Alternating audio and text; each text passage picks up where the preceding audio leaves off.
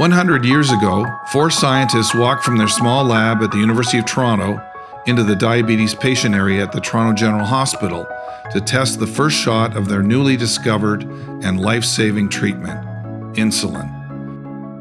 The collaborative efforts of Sir Frederick Banting, Charles Best, J.J.R. MacLeod, and James Collip anchored a road of century long growth, marking Canada as a leader in groundbreaking health tech discovery. Hi there, I'm Neil Fraser, President of Medtronic Canada, and this is The Next 100, a new podcast that celebrates the first 100 years of insulin with conversations about the future of healthcare discovery and innovation in Canada. I feel so privileged uh, to be here with a very accomplished Dr. Robert Reid. He is the inaugural Hazel McCallion Research Chair in Learning Health Systems um, and also the Chief Scientist at the Institute for Better Health, as well as being Senior Vice President, all at the Trillium Health Partners here in Mississauga. Dr. Reid is also a professor at the University of Toronto and at McMaster University. Dr. Reid is currently providing leading expertise on the Ontario health teams, and we'll, there'll be lots more on that in a minute. Dr. Reid has dedicated his life to improving the health of others while he himself lives with type 1 diabetes. It's a pleasure to have him join us today for our first episode of the Next 100 podcasts. Welcome, Robert. It's really a pleasure to have you here. Well, it's it's so wonderful to be here on your inaugural podcast, Neil, and to discuss diabetes and the future of where we're going. Just to take a moment to reflect on 100 years of insulin and the University of Toronto and the accomplishments of Canada. Uh, I mean, there's not a, a moment in Canadian scientific history that is probably more important and more relevant to, to people across the world than the discovery of insulin. And me and many of my other uh, diabetic patients across the world owe a tremendous gratitude to Canadians and those researchers 100 years ago. And, you know, diabetes has advanced so much in, in the last, uh, you know, 30 years that I've had diabetes. We saw the introduction of new insulins. We saw the new introduction of uh, home glucose monitoring, uh, pump technology, preventive medications, smart technology now, and, and novel ways to now treat complications of diabetes that we had never even thought was possible years ago. And so, you know, the advances in science have made the lives of diabetics and starting in Canada um, so much better. Um, and it's just terrific to kind of celebrate the history of research in diabetes, but also the next hundred years and what the Canadian footprint will be uh, going forward. So, thank you for inviting me to the podcast. That was just fascinating, uh, all your thoughts about that. We're going to dive into that in a minute, but I, I noticed that at uh, University of Washington, uh, Kaiser, that you uh, developed something called a patient-centered medical home. Um, and uh, my question is um, Was this um, pertinent to diabetes care? Like, did you develop specific uh, pathways for uh, diabetic patients? And how did that work as part of a, a patient centered medical home? Yeah, that's a great question, and it, it kind of links onto my work and the relevance to for people with diabetes. Um, when I was early in my career, we spent a lot of time about thinking about how to deliver diabetes care consistently and engaging patients in their own care. How do you do that? And uh, through colleagues at the University of Washington and at Group Health Cooperative, developed what was the earlier iterations of what was called the chronic care model, initially based in diabetes. Um, and it was all about how to organize and deliver care proactively to patients and, and members so that to, we could avoid uh, complications in the, in the long term. Um, over time, that morphed um, and was a pattern around how we should organize chronic illness care beyond diabetes in general. So, not only diabetes, but mental health, care for chronic, uh, chronic renal disease, and so forth. um, and became a layer on which we uh, uh, redeveloped primary care.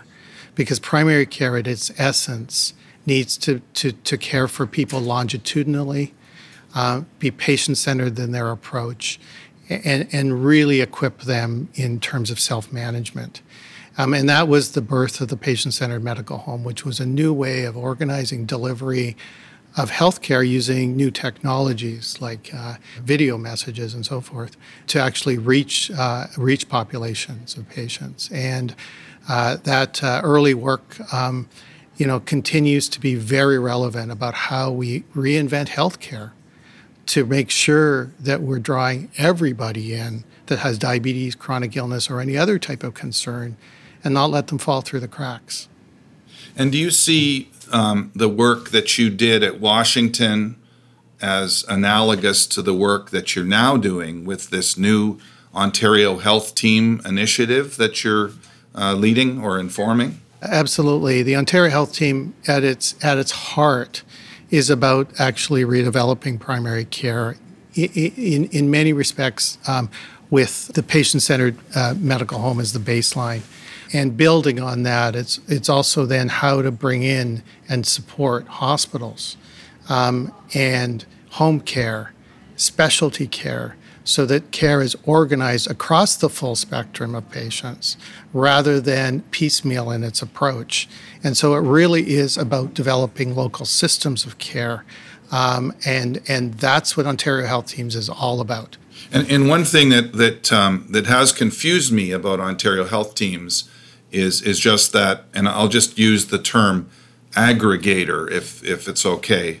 Um, like I, I look at the Ontario Health Team as a horizontal or geographic aggregator of patients of all kinds versus a vertical aggregator, which would be something like you referred to, uh, focusing on mental health or diabetes.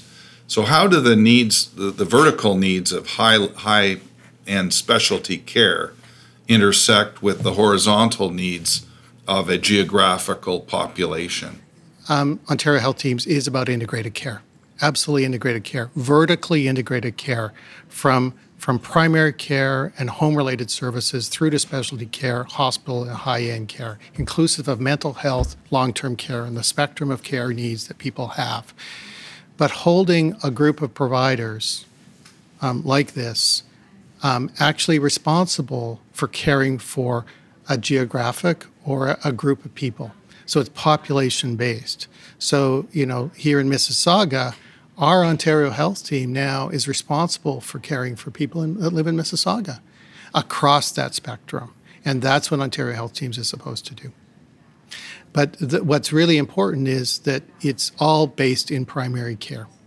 Um, primary care is the heart, the living uh, and research across the world has, has told us that health systems don't work very well unless they have a vibrant, well equipped, well prepared primary care workforce um, that is integrated in the rest of the system. And so, if you're a patient that's that's uh, uh, let's say rostered in a in a primary care network or a, a, a medical home, and and let's say that you present with type 1 diabetes. So, what's the role of the primary care person to make sure that you uh, get the appropriate care in, in a very demanding uh, area such as type 1 diabetes?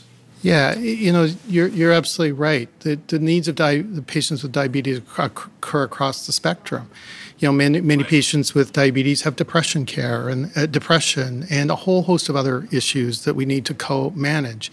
Primary care's role is to make sure that we provide a person centered approach, and fundamentally work on integrating that care across the spectrum. But they can't do it alone. We need a system that actually permits that allows that to happen so that we're not relying on individual family doctors to make all those connections, navigate all those referral networks, na- navigate wait lists, and all those sort of things those become system properties that need to be managed. The primary care helps helps navigate with patients through it, but the system picks up and actually integrates care. So just as just as I'm learning from our conversation, how does the system learn, and and uh, what what is um, what is a learning health system in, in your mind, and, and how does it adapt? It's a great question. Um, and, you know, in Canada, um, we've we've done a lot. There's been a lot of experiments in health service delivery, and often they're done in pilot phases or in, in isolated circumstances, and uh, you know they disappear once the, the the the project is done, and the learnings are not uh, coherently spread across settings or actually over time. And so the learning health system is really um, the idea about how we, we actually insert research right into healthcare operations um, so that we learn um, how to design research that's patient centered. We learn how to adapt it for the localities that we're working in because everybody has different uh, set of resources in northern Ontario versus in downtown Toronto we need to redesign, we need to adapt it for different uh, settings, and then we need to to to do small tests of change. We need to to try things. Um, if they don't work, we need to adjust them, and we learn as we go. And that's at the essence what a learning health system is. It's really taking um, uh, research expertise uh, fundamentally into a learning system like a hospital or an OHT or a primary care practice. Um, and it, you know, in many respects, it's just extending the ideas behind quality improvement now to using research uh, re- research relevant tools, artificial intelligence, all types of things that we can now bring to bear to make systems work better. That's very exciting. So, so just getting back to our, our topic of the next hundred uh, years, um, what do you think um, the pathway looks like in the next hundred years, and what do you think will be the big innovations that Canadian uh, physicians and others need to aim for? And I'll I'll give you three to choose from. It okay. may, may be the combination, but is it going to be a biological innovation, like a new molecule, uh, you know, like mRNA has been in COVID? Um, is it going to be a techni- technological innovation? Uh, such as you mentioned, uh, continuous blood sugar measurement or uh, continuous uh, infusion uh, of insulin? Or is it going to be information technology and care pathway design? I think it's all going to be all three, to tell you the truth, and it's going to need to be all three. So, um, you know, I hope there's new discoveries, and Canadians conti- continue to take the lead in this. And my colleagues in the basic sciences at places like University of Toronto um, are just doing stellar work and continue to do. And I hope that their science uh, really delivers new innovations and new new things in in the biomedical sphere that can that can lead to cures and things that uh, we can we have not contemplated to date. I'm betting that we're going to continue on this path like we have been. The second is um, that IT um, in innovations in information technology, uh, we're only at the cusp of this at the moment, where we're using information in novel ways to make sure that people get the technologies when and when they need it. Okay, so that they don't are are, are not required to actually make a visit, but we can actually go to them rather than actually them having to come in. So I think new technologies are, are really going to change care delivery.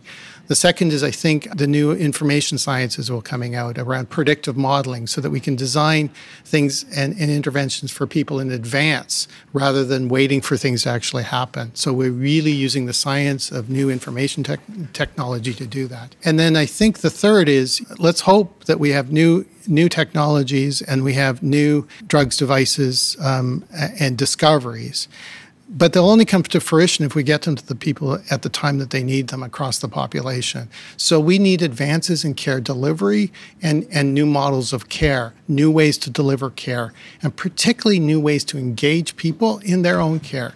I am in control of that diabetes. I make the care decisions every minute of my day.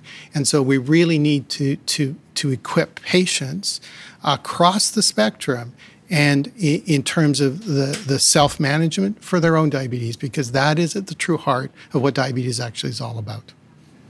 And, and uh, one last question I've been aching to ask you. I read this uh, recent paper by uh, Drummond and Sinclair, um, where they talked about the need to move from the biomedical model. In other words, you're, you're sick or you have a problem, we have to treat you, uh, to a more expansive view of health that would include the social determinants of health. How does that come into play? You know, that's the next advance as well. Is that you know we have been thinking about learning health health care systems, and we need to think more broadly about learning health systems. There are many things that impact people's health. Only one of them is medical care, education, income, uh, housing, those types of things. We have systems around that, but we largely don't integrate uh, across the spectrum of schools, of, of housing departments, of, of how to finance care to improve health. That's where our world really needs to go because that's where we'll probably have the biggest impact and the most equitable impact.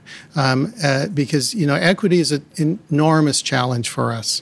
Um, uh, the technological advancements that we talked about are at the moment very hit and miss in their application.